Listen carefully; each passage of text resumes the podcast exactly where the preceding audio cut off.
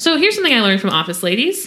They get so much mail from fans. Well, they have fans. Okay, listen, they get hundreds of hundreds of emails. They had their fans make a whole Facebook page just just to celebrate how much they love this podcast and talk to each other about it. The host didn't even know about that Facebook page until someone told them about it. Okay, so I just want like a few, a few emails. How do people have a baby? What's gay? Um, What is a period? What is transgender? What is a condom? What is a sperm? What is poop? I can't say it. What is puberty? What would it be like to be a boy? But would a boy want to know what it's like to be a girl? What is that? What is sex? Welcome to What is Sex? Each episode, we will discuss one anonymous question we've been asked by a kid while teaching sex ed. I'm Rebecca. And I'm Izzy, and we're two of the co founders of Yes, a nonprofit that provides anti oppressive, consent based, pleasure focused sexuality education to people of all ages. We believe it's never too early to start having these conversations. To learn more about us, check out our website, yes2consent.org, and follow us on Facebook and Instagram at yes2consent. Are you ready? I started. Okay. Hi, Izzy. Hi, Rebecca. We're back. We're back. We're back. I'm excited. I'm happy to be back. Me too. And you know what I'm really happy about? Yeah. Yeah, we got a grant. Oh, that was not what I thought you were going to say. Oh. Um, that's really exciting. Do you want to talk a little bit about that? Yes, because it's life changing It truly is. for yeah. both of us. Yes. It's really, we cannot thank enough the Independence Public Media Foundation, which has given us a grant, believes in us, believes in our podcast, and is allowing us to, to really do this this time to, to make sure that everybody involved gets compensated appropriately, which is aligned with our values, and to help us really learn how to make a podcast. Yeah. It is, yeah, honestly. Who knew that, like, financial support. stability and support would be the salve to my embittered soul? I knew. Uh, everyone, yeah. Everyone knew. Everyone knew. Yes, we're so grateful. Thank you, Independence Public Media Found Foundation. Thank you, our pal Nuela, who is the person who connected us with the Independence Public Media Foundation, and just really was so supportive, is so supportive of us and our podcast. So thanks, Nuela. We appreciate you.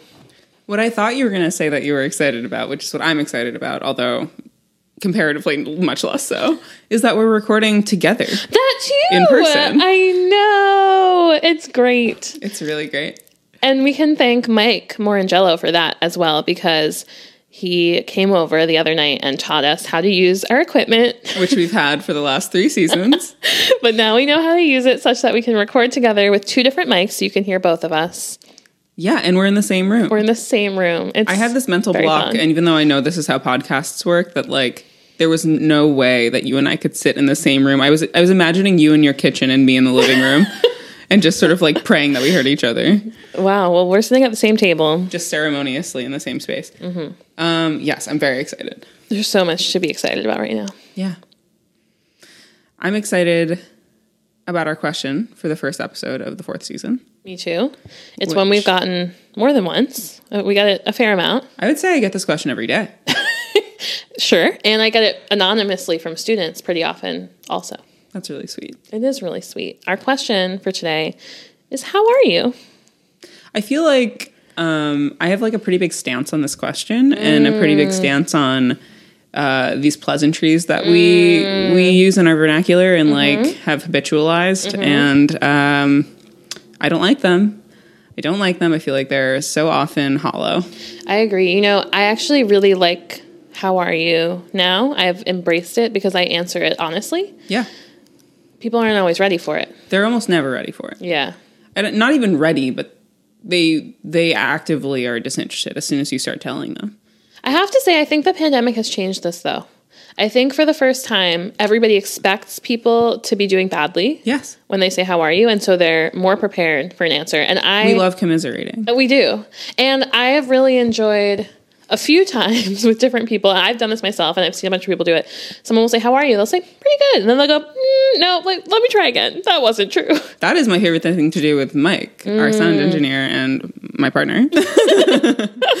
um, yeah, he's like the biggest culprit of being Mm. like, everything's perfect, everything's great. After like regaling me with stories about how he's had a terrible day or is feeling badly. Mm-hmm. And I just want to be like, it doesn't have to be okay. Nothing's perfect. yeah, I've been starting meetings with my employees, and like when I'm leading meetings, starting with like, "How are you really?" That's my Yeah. question, and then giving people like as a check-in moment, and then also something positive because we can't just dwell in the. the but you know, right. Right. now I feel like I have things to be grateful for and things to be anxious and miserable about. Yeah. both. You know, my my instinct when someone says how am I is to go to how I'm feeling mm. immediately, not mm-hmm. to all the things that I'm contemplating and like how I am holistically. Mm-hmm. Um, and I am often doing better than how I feel, if that makes mm. sense. Yeah, So I like to say my- always, I would say I'm, I'm doing Oh. better than how I feel. Actually, nice. My go-to these days is like ups and downs, ups and downs. you know, like if I have to do a quick one, you know, not like I go into it, but because you know, you pass on the street, you go, "How are you? Good. How are you? Good." I hate that. How are you? I just go, Yeah. "Yeah, pandemic, ups and downs." okay. That feels more true. Yeah, it certainly is. It also sounds a little bit like a ditty from the Music Man or something. I love the music, man. yeah, I know. It's not a ditty though; it's just my life. ups and downs, ups and downs. or maybe it sounds a little bit like um I don't know, Walrusy character from, Alice in Wonderland. I Oh, what are you saying? From the producers, Uma Thurman's character. Ups and downs and ups. Okay. in, in, in full. Do you know a fun fact? Hmm. So I was once in the producers at camp, and do you know who was in it with me? And do you know who saw it in the audience? Wait, I do know the answer to this. Okay. Not Nathan Lane. Matthew Broderick? No. Son? No. I don't know. Someone's son. Someone's son was in it with me. Uh, George from Seinfeld, played by Jason Alexander. His son Gabe Yes. was the lead in the producers at camp, and I got to be in it. And Jason Alexander was in the audience, and I said hello to him because he is on my favorite show of all time. And it was a big moment for me and my dad because it's a family show, Seinfeld, a beloved family show, and That's my a show where no one's pretending they're okay. no one is pretending they're okay. Except for that one episode where Elaine's pretending to be happy for George when he gets engaged, but then she tells the rabbi who lives in her building and he goes on TV and tells everyone that she is in fact very bitter and jealous and resentful and doesn't think he deserves happiness. Yeah, your Rolodex of episodes of this show is, is endlessly impressive to me. Thank you. You're welcome. Okay. So, with that, oh wait, I have one more thing to share with our listeners. If we have any listeners at this point, we've taken a really long hiatus, but with this funding, we Oh, are I thought you meant back. that we've just rambled on for so long that people have turned Oh, off the episode. That too. That too. But I just want to share that I am listening to my second ever podcast right now. She's doing the work, you guys. trying to learn trying to learn podcasts. Spotify, when I was listening to music, suggested that I try Office Ladies podcast. And because I apparently am very susceptible to advertising, I just said, okay. And now I am deep into Office Ladies, have a lot of thoughts. And I just wanted you to know that I now listen to a podcast. So that seems important. I really feel like I know podcasts better now. I know that I want people to be honest about how they're doing, but I really wish you would just pretend that you know what a podcast is. well, I do now. I've heard two. Yes. And this one. Mm-hmm. Three. I will say over and over again, I shouldn't I shouldn't, but I will. If you would just put on our podcast on on mute and just play it over and over again, that would really help us. Yeah. Yeah. It doesn't hurt anybody. Easy. Easy. Um, also, I really feel like we have a dynamic that can be mapped onto the Office Ladies dynamic. I'm clearly the Jenna Fischer, and you are clearly the Angela Kinsey. Why is that? Jenna Fischer is the one with pages of notes, which you see right in front of me. I sure do. Angela Kinsey is On the grid paper. on grid paper. Um, Angela, she does prepare more than you do, but um, in the first episode, there was definitely a dynamic between them of like, "Well, are you prepared, Angela?" She's like, "Yes, Jenna. Yes." Yes, I have thoughts and yeah, come exactly, to me. exactly. Um, Jenna is very into organization, and um, also, this is probably something we both relate to. But Jenna Fischer has really good takes on clothing for comfort, Mm. pockets, and sports bras, Deep pocket. and Ooh, and how you should always be dressed such that if the zombie apocalypse comes, you can run really fast. Should always be able to run. Yeah. Yeah. Um okay. Well, we have a surprise for you all later on in the episode that I had been super excited to present and to in- inaugurate into this uh, podcast structure, which I did not prepare for at all today and just did the preparation for right before we started recording because Izzy was like, Are we doing this or are we not? It's your baby. It's my baby. Yeah. It's a This surprise is how to I pre- would prepare for motherhood. People would be like, "You know, your due date is tomorrow. Do you have a bassinet? Do you have a crib?" And I'd be like, "I thought I'd just carry it. I thought I'd just wait until it crawled somewhere it liked." okay, okay, so we're talking about how are you? we are. Our first bit on our podcast is always what's the question behind the question? Do you think there's any question behind that question, Rebecca?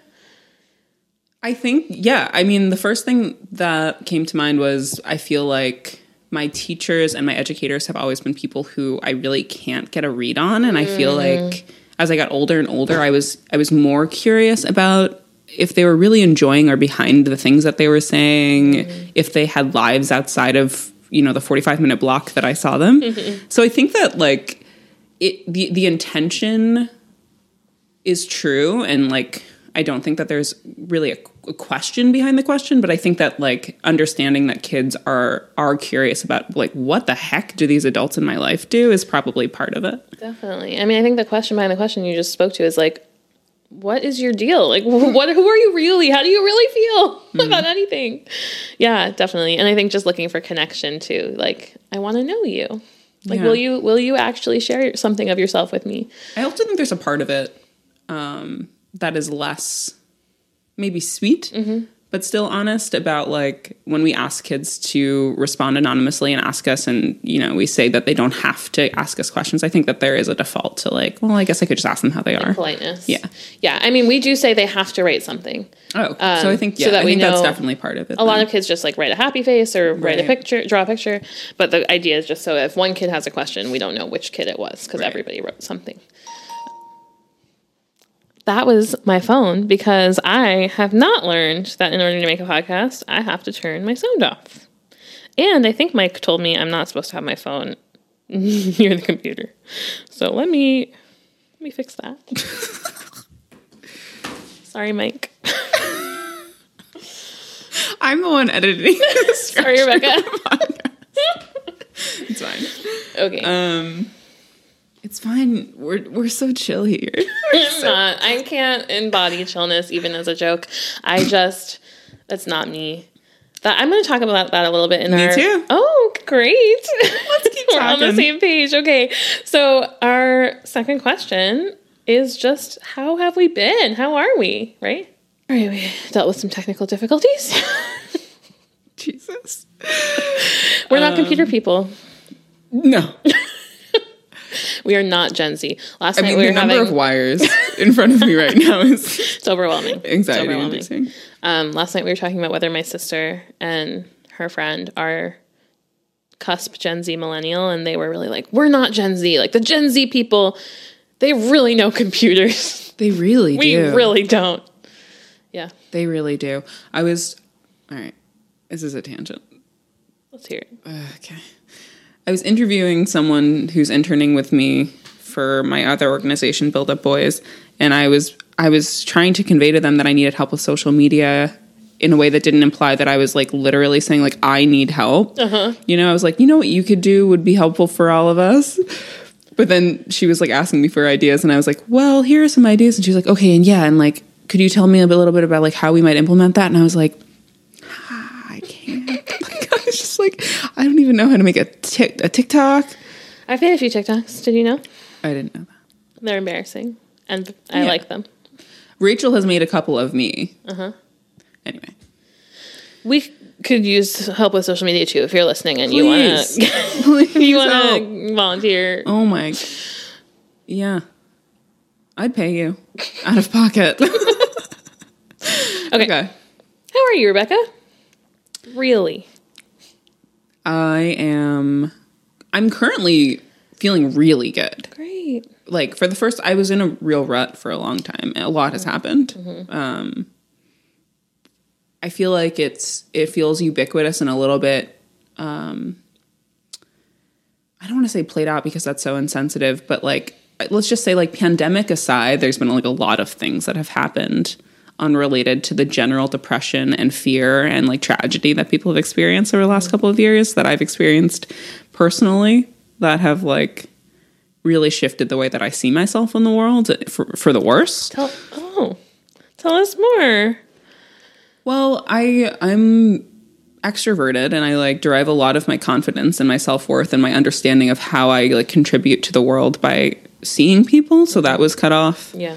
And I had to reevaluate all the ways in which I made money because I think staring at a computer screen, which I always knew was bad, seemed to be inevitable, which made me really scared mm-hmm. and was making me sad mm-hmm. and tired. And yeah, so I've just been like, I'm seeing you in person. I've been seeing more of my family, sort of, not since Omicron, but whatever. I just like, I sort of have been reminded in the last month or so of like my ability to feel like myself. Mm-hmm. And it's been um, like revitalizing and reaffirming. So I'm feeling good. Uh, and I got great. a new mattress, you guys. That's exciting. Yes.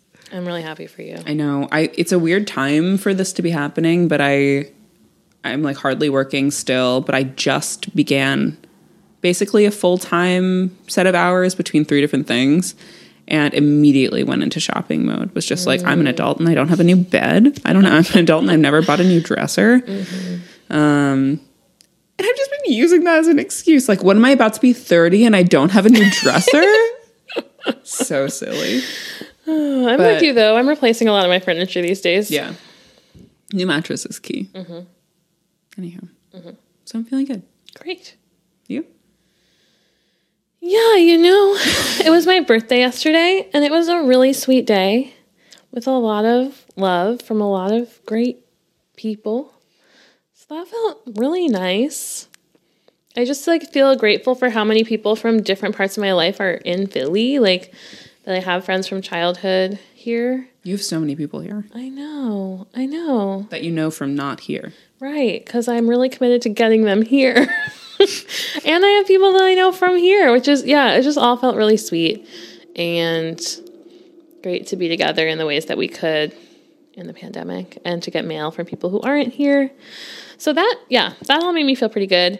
I will say I had a, a month or two of like deep seasonal sadness where I was just like, I can do nothing. I will lie on the couch. I'd be like, let me try to work up the energy to stand up to wash a plate. Now let me return to the couch. So that at some points felt okay. I was like, I'm just going to hibernate and just accept it. And at some points felt not so great. But you know, I'm also deeply extroverted, and I think a visit from friends really snapped me out of it. Like right before I had to come back to work, and I was like, I don't know how I'm going to start working again. And then they came and visited, and I was like, I'm ready to work. I feel good. So, gotta remember to reach out to people when I'm feeling bad. Also, though, I've been really thinking like there was something about the slowness and the rest that I got over winter break that I do want to hold on to. I don't just want to like immediately burn out again. And so I'm trying to figure out how to hold on to rest and slowness, like a slightly slower pace now that I'm back in my semester. And I have taken breaks from a few things that I was doing. Of course, I've started doing other things, but trying not to just do all the things on top of each other. Playing violin is really bringing me joy right now. I, uh, for anyone who doesn't know, played violin my whole childhood and haven't really played much since college except for little bits with the kids, um, like playing, you know, Twinkle Twinkle Little Star and like whatever Minuet One. Um, but I've been taking violin lessons with my old violin teacher on Skype, and that's just like a really fun thing to stay connected to. I, I really have been appreciating the things that brought me joy as a child that still bring me joy, like violin and musical theater, and just like finding the continuity between childhood joy and adult joy. Also, though, I guess I forgot to mention some big changes happened for me in the last like six months when I'm living alone for the first time. That's been a really big change. Let's talk a little bit about that.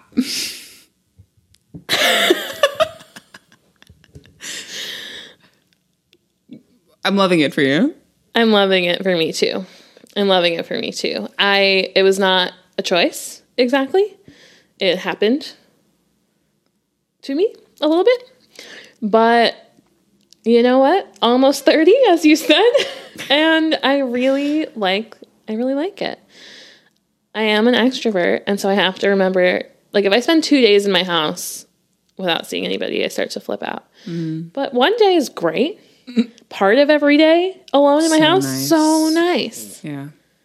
I really like it. I'm naked so much more. I'm really having a great relationship with nudity lately. It's really nice. Although I told you about the time I tried to eat my cereal naked and it led to cereal explosion. That was not so good. but other than that, really nice. And um, also hard. And also, that whole process taught me a lot about boundaries and saying no and advocating You're for being so myself. vague. Well, what can I say? There's so much to say. This person. Should we talk about all the boundaries we learned this year? Um, yes, I will say the process of going from a roommate to living alone was a big lesson in boundaries. I've had a lot of other lessons in boundaries. And I just feel like year 29 for me, which started yesterday, is year of boundaries. I got a new tattoo. Have I even showed you my new tattoo? I don't think so. Oh yes, you. I got a new tattoo that says no in the cheat sheet spot on my left wrist. So, like, if I was taking a test and I needed to remember an answer, it's right there for me. So, when I need to remember to say no, it's right there for me. And it has already been helping. My roommate and I had some really different ways of approaching um, conflict and landlord issues, tenant issues. And it was not going to work. It was not going to work. And in the past, I have been very, um, what's that word? Avoidance. Conciliatory hmm. with roommates. I have not been avoidant, I don't think. I've just been like, I'll make it work. Gotta make it work. That's why we live together. Gotta make it work. Gotta sacrifice. Gotta compromise. No matter how uncomfortable I am. I've had some other roommate situations that I should Right, but not this, have. This was the first time that someone made you financially insecure and like threatened your housing situation. Certainly. And even so, Rebecca, you were the one who said, you still get to decide. Like, you still get to say no. Um, at different points in this situation, uh, Rebecca really reminded me that I get to make decisions about my housing situation, and I don't just have to go along with what other people want. I'm allowed to say what I want. I really forgot.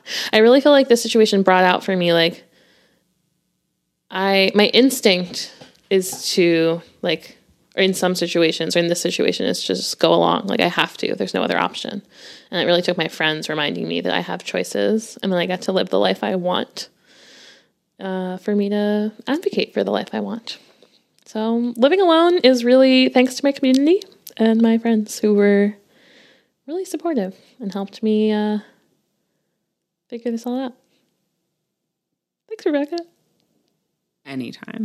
I love telling people that they're allowed to say no. Great. I love being told it because it's hard. So Speaking of which, yeah. little plug. Yes has some really cool greeting cards for sale, including a congrats on saying no. No one has given me one yet, but I really hope they do because I really want to be celebrated for my nose. I like, I just think it would really make my life better. So please, my friends, buy me a congrats on saying no card, but also everyone else. Celebrate your friends when they say no. Celebrate yourself when you say no. It's really a moment we're celebrating. We have a congrats on setting a boundary, congrats on saying no, congrats on your separation if you're brave enough to have a breakup that you needed to have. Um, we have lots of other ones too. Yeah. Puberty ones, Period. body ones. Throwing your scale in the trash. Rebecca drew that one. I love it. Making a new friend. Yeah. They're great. They're great. I really think they're fun. So Yeah, we need to we need to do better at celebrating the things that are hard for us that aren't um, thought of as like societal benchmarks. Yes. Yes, like marriage is like it's not hard to get married, right? Like that's an easy thing to do. Yeah. It's hard to leave a marriage. It's hard to go through puberty. It's hard to stop weighing yourself and it's hard to say no and those are things that I want to celebrate people for. So buy a card. Buy a card or two or three. It's time for Stump Stump? the What? Sexpert. Me? Yes. Okay, everybody. I don't know if you know about this part of me, but I love trivia. I'm not good at it. I love it too. Do you know that? Do you know that in, in college, my senior year, me and my roommate and great friend went to trivia every single week. And we would try to get all of our friends to go. And some weeks we would get big teams, but some weeks it would just be us. And we would lose so badly Oh my god. to this team, no, the didn't know that. Velociraptors. It was the philosophy department professors and students. the professors. the professors and students would go. It was like pub trivia. It's not fair. They always won. We hated the Velociraptors. I still hate them. And the two of us always lost, except for one year, that one day on my birthday, all my friends actually came and we won. Wow. Yeah. Once everyone feels better about being inside, I would like to consistently do a trivia night with a group of people I who would want to do it. Really like that. Okay, I would love- I love trivia. Me too. Great. I'm really not good at it. We love It depends on what it is, games. We're but game typically people. no good. Game people. So right, and also as our listeners should know, I've been touting a game section to this podcast for a long time that I never got together. Still haven't really gotten together. I mentioned earlier I put this together right before we recorded. This is take one. Give us your feedback. Um, okay. So in theory, we will have played our theme song for this segment. That's fun. Uh-huh. Okay, so how are you felt really open ended. So these questions are a little all over the place. Okay. and I'm trying to figure out what order to do them in. One of them is on my phone, which I don't have right now. Okay, so I'll just do these two. Okay. As we all know, I went through most of my childhood suppressing my emotions and playing the cool girl. As we also all know by now, I wish I could still do this. Alas, uh, I've grown, and whenever I'm confronted with conflict or emotional stress, I experience intense physical responses in the form of this term, which is a physiological reaction to fight or flight, causing my stomach to flip or turn. Whoa. I have. Do you need me to read it again? no. Okay, I have a multiple choice for you. Oh. Unless you'd like to oh, guess. Oh, great. No, please. Okay. A. Guttural anxiety. Okay. B. Anxiety nausea. Okay. C. Confrontational nausea. Oh. D. Fuck all this. Okay. Okay. What were the what were B and C? Anxiety nausea and confrontational nausea. Let's go with confrontational nausea. C. The answer is B. It's called anxiety nausea. And So I close. looked this up because it's one of the things that upsets me the most about how we respond to anxiety or fear or stress because Mm. I always feel like my physical reactions are so much more intense than how I'm actually processing the thing. Mm. And I'm like, I could compartmentalize this interview that I have tomorrow. Like, it's doing me no good to be stressed about this, except that I feel so sick. Mm. I don't that? get it in my stomach. I get it in my chest. I feel like I can't breathe. Yeah, that's horrible. I just like feel this tightness yeah, in my chest. Does that have a name? probably. Anxiety chest Asthma problem. anxiety chest palpitations. okay. All right. Um, okay. As our listeners may know, me and Izzy did high school theater. She acted and I did tech theater. I think you also did tech at one point. No, okay. Our senior year, we did a beloved musical called Little Shop of Horrors, I love that this is in our podcast which we both love deeply. so much. In the iconic duet, Suddenly Seymour, Audrey, a survivor of domestic abuse, is hopeful for her relationship with Seymour, exclaiming that Seymour don't do these two things. What don't Seymour do? He don't give me orders. He don't condescend. yes! You know, I had no idea that she was saying orders until I looked up this question 25 minutes ago or whatever. This I know every word to this song. I thought I do too, but uh-huh. this one lyric, she says like orders. Yeah. So I was like, what is an order? So what we're learning from this question is orders, getting orders in a relationship, red flag. Red flag. Condescending, Red flag. Get out of there. And then we'll give you a congrats on your separation card. This is fun. Is this fun for you? I like this. I like a game. I like a game where I can sing. I hope there's always at least one song question. you got it. Okay, I can do that for you. great. Do you remember the game show? Don't forget the lyrics, hosted by Wayne Brady, very briefly on TV. Yes. I loved that show. Sure. Okay, Okay. Final question. This is. Ah, we should have ended on Little Shop of Horrors. you can edit Okay. it however you want. That's true. I can edit it. I have the power. okay. Final question. According to the Macmillan Dictionary, mm-hmm. the phrase, quote, how are you, is often used as a friendly greeting to imply an interest in someone's health or well being. However, they say, this, the speaker is not what? Question mark. So when you say, how are you to someone, you're They're not, asking a question. They are just saying hello. They're greeting you. Yes. They say the speaker is not, quote, expecting the person to respond truthfully or tell them how they are feeling. Fine, and you, they say, is a proper response. That is true. okay, I got two out of three. Pretty good. I passed, right? Oh, yeah. Okay, I would s- 70%. Yes, that's, yeah, that's an 80%. No, sixty-six point six. Well, I know that, but We're good for rounding you. up. Thank you. A B. we are rounding up to 80. Great. Um, thanks for playing, Izzy. Thanks. Well, I also had some stuff going on this year Yeah. that reminded me that I can say no. And I, yes, Izzy. Yeah, we had some friend drama. We had some. We had some middle school level friend drama.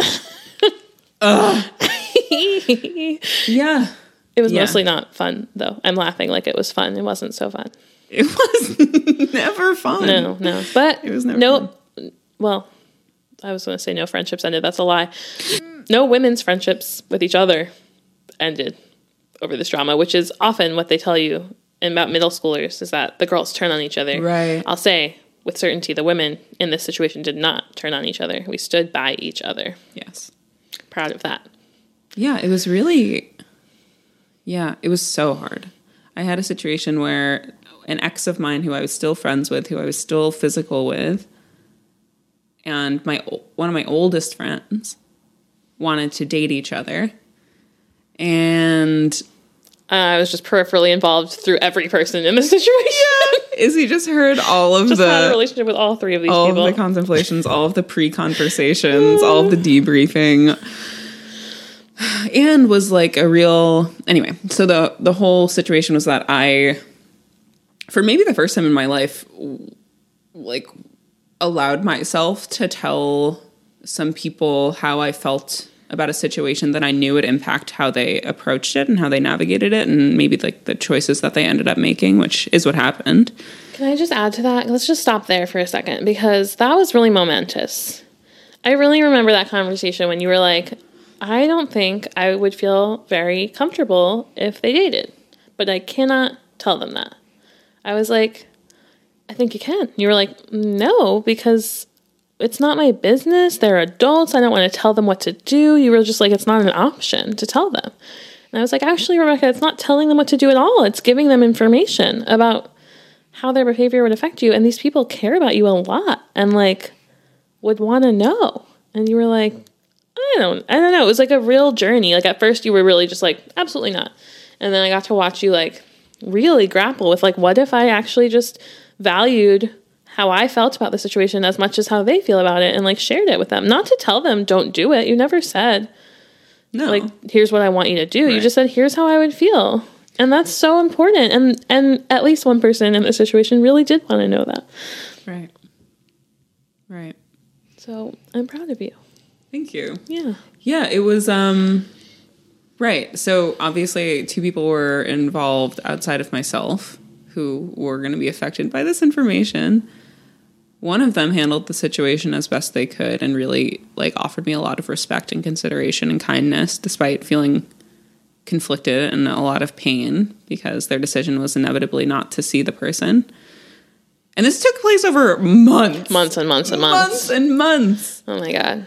Um, and the other person in the situation did not handle it with so much grace Or respect. or respect. kindness Yes, or consideration for like anything really, or anyone else. outside of themselves, yeah. We both dealt with some people this year who really who you know who are who are assigned male at birth, who are socialized as men, who really just Think that they are good, Good guys. good guys. and value themselves over all others. I mean, that's one thing. Whatever. I don't even want to say that. What I mean to say is don't consider other people Yeah. when making decisions. And also think that being good looks a certain way. Mm-hmm. Like means that you listen to NPR and like would vote for a woman president and wouldn't like physically assault someone is like pretty much what That's seems bar. to be the benchmark Yeah. or the bar. Yeah. Yeah, we have a lot to say today about so called nice guys. Nice guy. Yeah. Yeah. No thanks. Yeah, if you haven't watched Big Mouth and seen Nick's little like incel arc about being a nice guy, please do. It's very informative, very helpful. Anyway, so that affected how I had been for a long time. But it was another situation, despite being it really hard to tell them. This is right. This is. I I'm remembering. I was I was losing a little bit of why I even wanted to bring this up in relationship to this question. But I was asked by one of these people pretty often how I was, how I was dealing with the situation. I was able to be forthcoming and honest, m- like mostly because of Izzy and my roommates um, reminders that I was allowed to say it. Which, yeah, I mean, probably a few years ago I wouldn't have. Who knows? And I, I just like came to reappreciate the value of that question and like when someone really means it. When someone really means it and gives you the space to answer and is asking because they care about you, yeah even if they don't care about you, but they're giving you space to answer, it's really invaluable. Mm-hmm. And yeah, I just think that it's really important to. I don't want to say like police people's language. That is obviously not what I'm saying, but to like take people at their word mm. and not to sort of write off what people are saying to you or how you respond to people as as like a formality mm-hmm. or as a casual exchange. Not everything has to be so casual, you guys. Yeah, I, I don't really do casual. Under casual. I, yeah, how are you is not only like someone showing they care about you, it's also just like an invitation to really notice how you are. Because I don't often ask myself that question. Right. So when someone asks me, I'm like, huh, ooh, let's should see. really think about that. how am I? I take stock. yeah, I just knocked over my cereal bowl with my tit, so that did happen to me. yep. Okay. I got cereal all over me. I had to shower. this thing is happening to me recently where I don't understand the boundaries of my body, and it hasn't. Yes. Yes. Yes. Okay. I Just turn I turn stuff. corners and I'm Yeah. walking Mhm. into them. Absolutely. I was coming out of the, your kitchen earlier. I walked into a chair. I was Yeah. like, didn't even know it was there. Constantly hitting the wall insane. with my shoulders and my hips. Yes. Just like, oh, okay. Turn turning like a turnstile. I'm just like bonking. It's crazy. It is. It is. Glad it's not just me. Um, I have some things to say about this situation you were just describing. You probably have more to say about it too. Let's get into it. I I feel like I learned a lot from this from watching this all happen. Tell Yeah, yes, yeah. I have I have a few thoughts. One is just the red flag of someone who can't take no for an answer. Right. Even if it seems you- small. Can you explain what was? I didn't really get into that at all. Yes. So so this person who was your ex And friend. and friend, friend before and after. Yeah. Yes. Um who unsolicited uh, said to me during all of this that I was the person who knew them best in the world, that Yeah. they value my relationship with them was invaluable, and that they never wanted to do anything to hurt me. Right. This person showed in many situations with many people that they are not good at receiving a no. That when they asked someone out and they said no, that that was not the last time they were going to ask them out. That when they asked you to change your feelings about them going out with your friend and you said, "No, this is how I feel. I'm not telling you what to do, but this is how I feel. This is how it might affect our friendship." They could not accept that and pushed and pushed and pushed and pushed. I had other experiences with my first no not being enough, having to say no multiple times with this person. And I just think I'm done with that. I what I really hope I do the next time I'm in a situation like this. I mean, or any situation where I say no once and someone asks me again. I really hope I just say one no is enough. Do not ask me again. You know what I mean? Like I just want to be like I already answered you. I don't want to engage. I don't want to say no, no, no, no. No. I don't want to do that ever again. Like I told you my answer. If you're having trouble with that, deal with it without me. And that's that.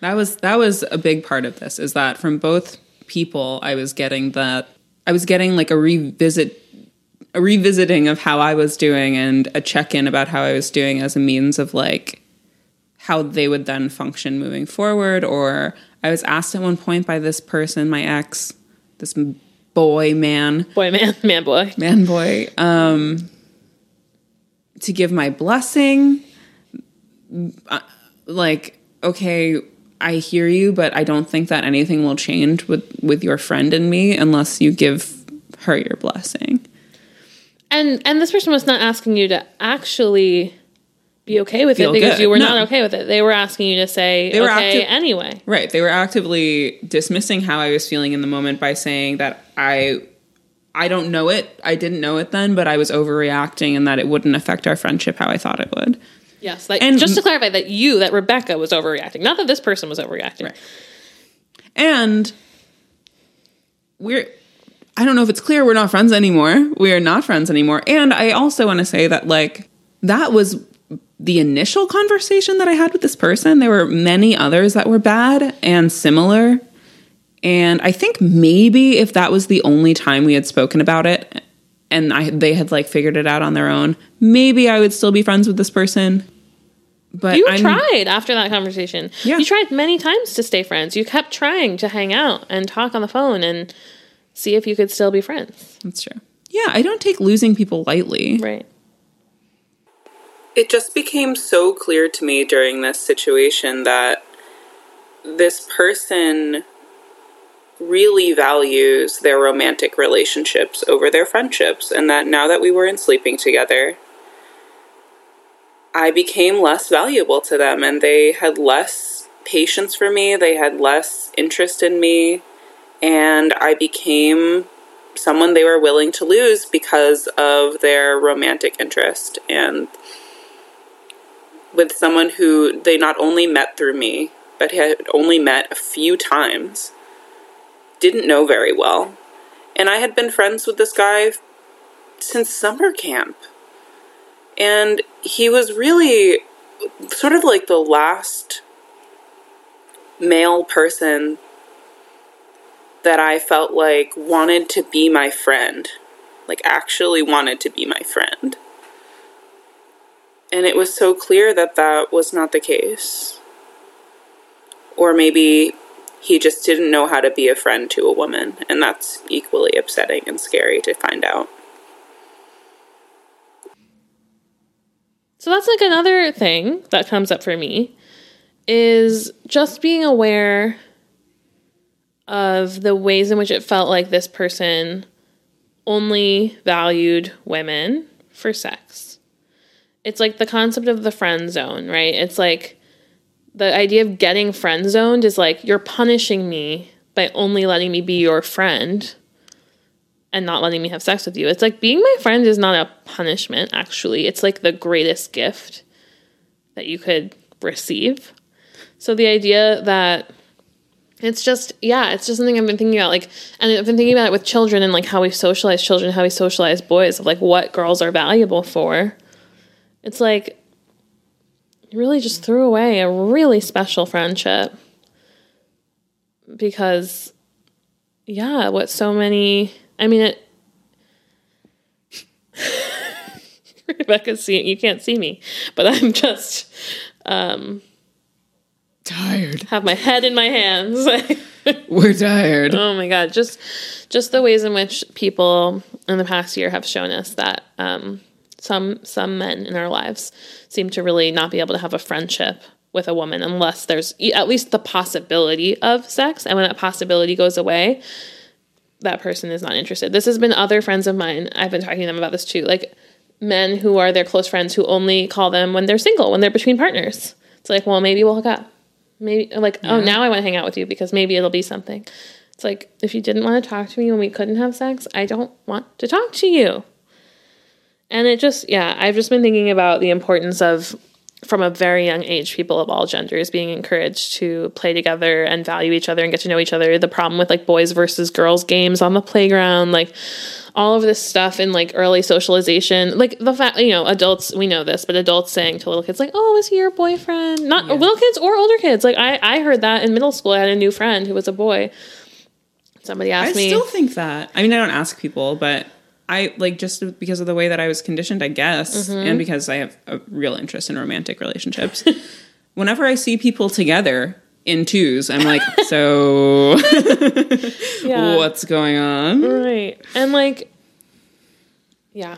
And and even even when it's not about sex, like at camp, I went to theater camp.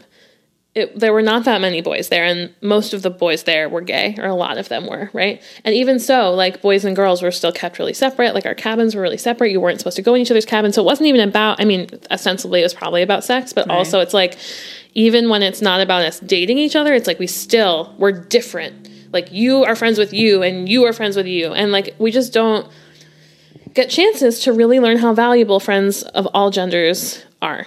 And so that's something I'm thinking about with children and education. And I just am so frustrated. something that I thought about while you were this is this doesn't have to do with gender, but um, just to bring it a little bit back to the question, something that I realized also throughout this whole saga and this learning experience was that also what this person had done was periodically ask me how I was, which sort of like threw me off my game a bit. Mm. Like really roped me into thinking they they were asking to be there for me. Mm. Which is also not always how it's used. It can also be like as a as a way to like tee up a response for someone to then respond or to like gauge where you're at so that they know how to then Uh-huh. tiptoe around or manipulate the situation. or how much they can ask you for right now. Or Right. Yeah. and that was a lot of what was happening as well. Yeah.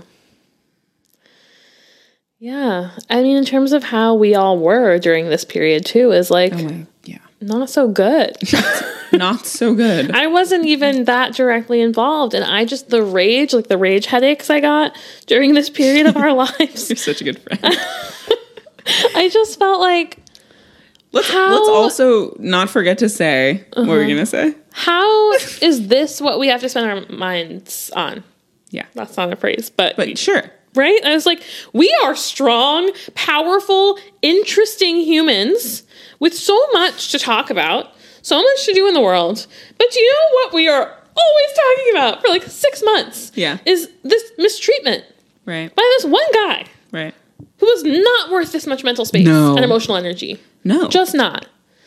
And I still think about him a lot because I'm so mad about how he behaved and treated my friends, and I'm sure will continue to treat women. And this is just one guy. He's not the only guy I know who's who's mistreating women. You know what I mean? Like if I really stop, if I really get, whew, I just, I just felt so angry, and that wasn't great for me. if someone had asked me how I was during any of these periods, I might have been like, I am very worried about my friends and very mad and and sad and and I have a lot of feelings that just like I could have directed elsewhere. Yeah. Yeah. Yeah. I mean, there was a point in it where I had to be like, I'm removing my, myself from the situation. I can't believe I'm still a part of it. All I had to do, I mean, it's a little bit like whatever you like in a in a in a maze of mice. Like I'm just gonna I'm just gonna drop this one this wall in the middle of your maze and see like which mm. ways you guys scurry. Mm. That's not really not what I mean.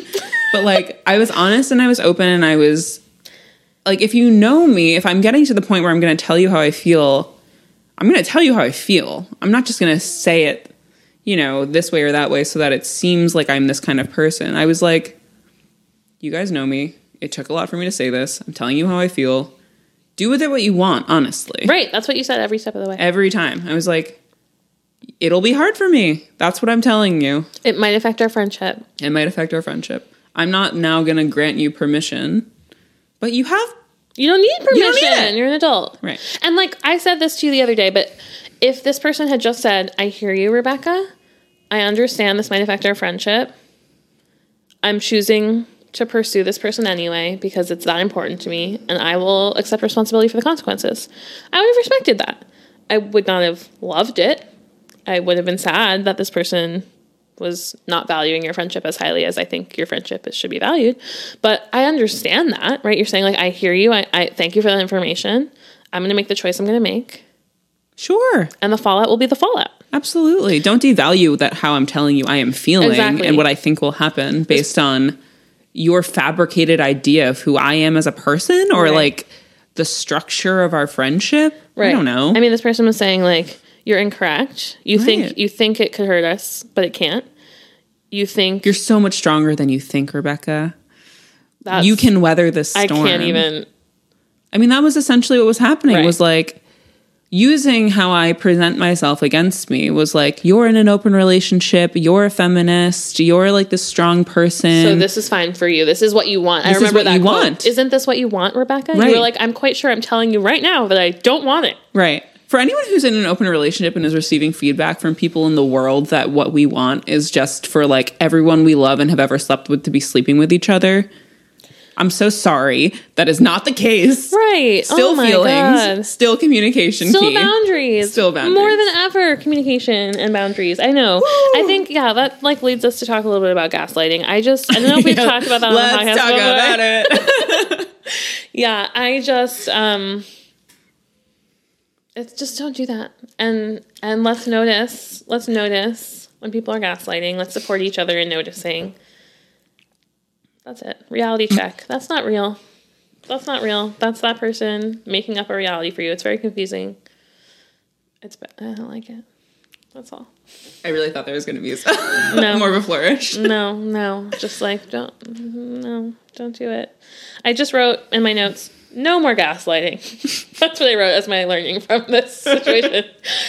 no more. Just in case anyone's wondering how the story ended, um, I went to go visit this friend of mine, the the ex and the friend, and thought we were having a really normal, good day. And then um, he propositioned me to have sex. So while still pretending that he cared about me And, also saying to you for months and months and months and months that he didn't see me that way. It would never happen again. I don't know what I was thinking. Like I- he was like, I don't even know if I don't know if you're thinking that we're gonna start dating again, but That's I really don't see you. you. Yeah, I don't see you that way anymore. And certainly, sex doesn't mean that someone has the desire to date you. But how dare you? How, how dare you? How dare you? Anywho, So, just to go back to like what I've learned as a teacher from some of these moments, I mentioned, you know, making sure that people of all genders play together and get opportunities to be close because that seems very important. Another big thing I was thinking about in terms of the not taking no for an answer bit is just the ways that we help young people learn to deal with rejection, deal with a no. That is a skill that has to be learned. And the people who are the worst at it in this world are obviously the people who are most privileged because they've heard no the least, right? The people who are most entitled, often white, middle, upper class men, straight, like right, like these these are people who have heard no less than. I've heard no less than most people. I'll, I'll admit that I'm a, white woman. Heard no. But, I, yeah. I've heard no a lot, and also I've I have heard no less than a lot of people. yes. Yeah. Um, so I just think a lot with young people about how we can support them through their feelings when they hear no. So sometimes that means just sitting with them while they really feel disappointed so that they know, first of all, they're not alone in it. They can't use that disappointment to pressure someone into saying yes, but they can feel all the feelings and it will pass, right? Like from as simple as when a kid wants a toy another kid is playing with, they might try to grab it out of their hands, right? I, as a teacher, might say, like, oh, actually, instead of grabbing it, you can ask them if they would like to share that with you. A kid asks, can I please have that toy? The kid says no. The first kid is like, what the hell? You told me to ask. I asked. I did everything right. I did everything right. I was nice. Where's the toy? Right. And I, as the teacher, get to be like, yeah, you you asked them. They had the choice to say yes or no. They're using it. They said no. You're so disappointed. You really wanted that toy. Oh, you heard. Oh, you really, you really wanted it. I'm gonna sit right here with you. I'm not gonna say, oh, it's okay. There's another one. It's another one. Don't worry. Right. I'm gonna say, no, yeah, you did not get what you wanted right now, and I will sit with you. Uh, You can tantrum about it. That's great. You cannot go back over to that child and say, please, please, please, please. You cannot tantrum right next to that child so that they feel, feel guilty. guilty. But we can tantrum far away from that child. You can have all the feelings. I will sit right there with you, and it will pass, and it will be all right. And that is so important. Reminding young people that when they ask a question, they can hear a yes or a no. It's not if you ask, then you get it. If you ask, you can hear a yes or a no. Right. Right. There's a lot of there's a lot of uh, phrasing around. Well, did did you ask politely? Did you say please? Did you say please? And with pa- right, like that's a lot of how I see parents, and I've done it too when I when I babysat, and I just want someone to treat me with some respect, or mm-hmm. like to show that they know that I'm a person too. Mm-hmm. To be like, can you ask me nicely? Mm-hmm. But I would I would never turn around and be like, no, but thanks for asking. but kids and peers are, you know. Mm-hmm. More than capable and supposed to be doing that, Yeah. advocating for themselves. And I say no too. Like when a kid, I, you know, we've been doing piggyback rides, right? Okay, we've done three piggyback rides. My back hurts. They say, I want another one. I say, no. They say, Sure. please, please, please, please, please. I'm just please. saying I would never say ask me nicely and then say no. Sure, but I might say, like, you know what? You're asking in a way that's really not kind. I would prefer you ask in a kinder way, but even so, right now, the answer is no. Sure. Um, and I actually really don't appreciate you asking more times after I've said no because it makes me feel like you're not listening to me. Yes. Okay, so let's let's all work. I mean, let's all work on that together. Most of us didn't get that as kids, so I'm not always good at hearing a no either. It's been a journey for me. I'm bad. I'm bad at it. I'm better now, Sure. But yeah, it's really hard, and sometimes it feels really bad. But that doesn't mean it's the person's fault who said no that I feel bad. And it doesn't mean it's a challenge for you to make them say yes. No, exactly. Um, what else is in your notes? What else is in your notes? Well, um, I also just was thinking about uh, in terms of the nice guy, the nice guy issue, and how we how we talk to kids about that, how we support kids to not grow up into the capital N, capital G nice guy. And I was just thinking part of it is is how we teach about kindness and how we teach about kindness not being for a reward nice guy behavior inherently is like I'm behaving how I think someone should be nice, and then because I behave that way, I think I deserve women to give me what I want. Right. I was nice to you, and now you don't even want to hang out with me? Like, fuck you, right? Like, that's Right. the nice guy thing. With children, it's like, you know, well, I shared, so you have to share with me, right? I I did this nice thing for you, so now when I ask you for this thing, you have to do it. Right? And that's like a normal developmental thing for a kid to think. But we need to be the ones as adults like, "Oh, actually, you know what? It's really great that you shared. Did it make you feel good to share? That's awesome." They don't owe you anything. It's you're frustrated that you shared and they're choosing not to share right now. But actually, I mean, sharing is a whole thing, right? Like when we force kids to share, I, I don't really know about that in general. like we all have things that we don't want to share, and that's fine, right? Like I I say no to sharing my phone with kids a lot. Kids will pick it up and I'll say, please ask me first. And sometimes it's a yes and sometimes it's a no. It's my choice. And it should be the same thing with their things, right? And like we want to encourage pro social behavior, right? We want to say, like, well, what you know, sharing can feel really good because then you can play together or you can make someone happy and maybe that feels good to you, right? We can help them notice all of that. But you don't share you don't share because you want to manipulate someone into doing something for you, right? Like that's that's not what we want to be teaching children. So I just think it's important with kids to talk about like when you're kind to someone notice how it makes them feel like oh that's so wonderful like look you really like they're really smiling but like we don't do like tit for tat i'm kind to you so you'll do what i want and that i feel like is important in not creating situations like this Right. Right. We're not doing transactional kindness here. right exactly Yeah. Yeah. And so, in general, my learnings from a lot of the experiences we've both had this year is that I just am not going to put up with mistreatment, hopefully, as much anymore. And I just want to really deal with, really tackle my deeply internalized like need or desire for male approval. Like, I just put up with more bad behavior from men, I think, subconsciously, because I was taught so deeply that what they think of me really matters, that it's important to be cool to them by their standards, right? In quotes, fun by their standards, Laid back, easygoing. easygoing. We just talked about that. I am not easygoing. I have never been easygoing. There's nothing about me that's easygoing. I, that's not me. I don't think I'm like unpleasant to be around. I don't think I'm like super difficult. No. But I'm not easygoing. I have big feelings. A lot. In many directions. I'm like, I have strong opinions. Easygoing means you don't have strong opinions, right? It's like, anything's fine. Like, no, I like some things and I don't like other things, like all humans, right? So, just like really trying to notice, not wait for so much bad behavior before I'm like, okay, we're done. Just like, the little things, the mansplaining, the nice guying, the gaslighting, the not taking no for an answer in low key situations. Like, I want to notice all of that right away and tell people, I'm not going to put up with that. You may not treat me like that the first time. You know what I'm saying? yes. Yeah. Yes.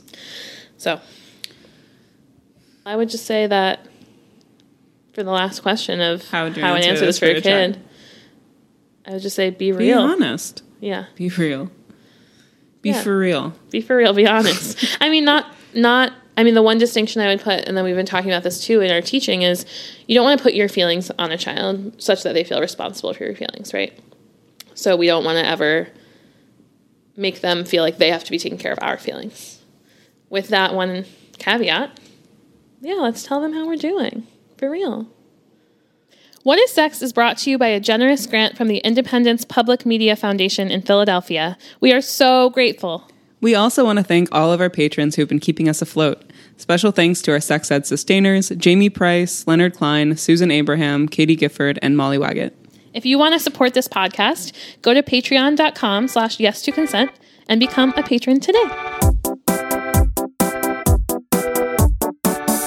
This podcast is hosted by me, Rebecca Klein, and Izzy Abraham Raveson, mixed by Mike Morangello, music by Austin Alfano, artwork by Rebecca Klein and Jackie Soro, and a special thanks to the kids who asked the questions and inspired this podcast.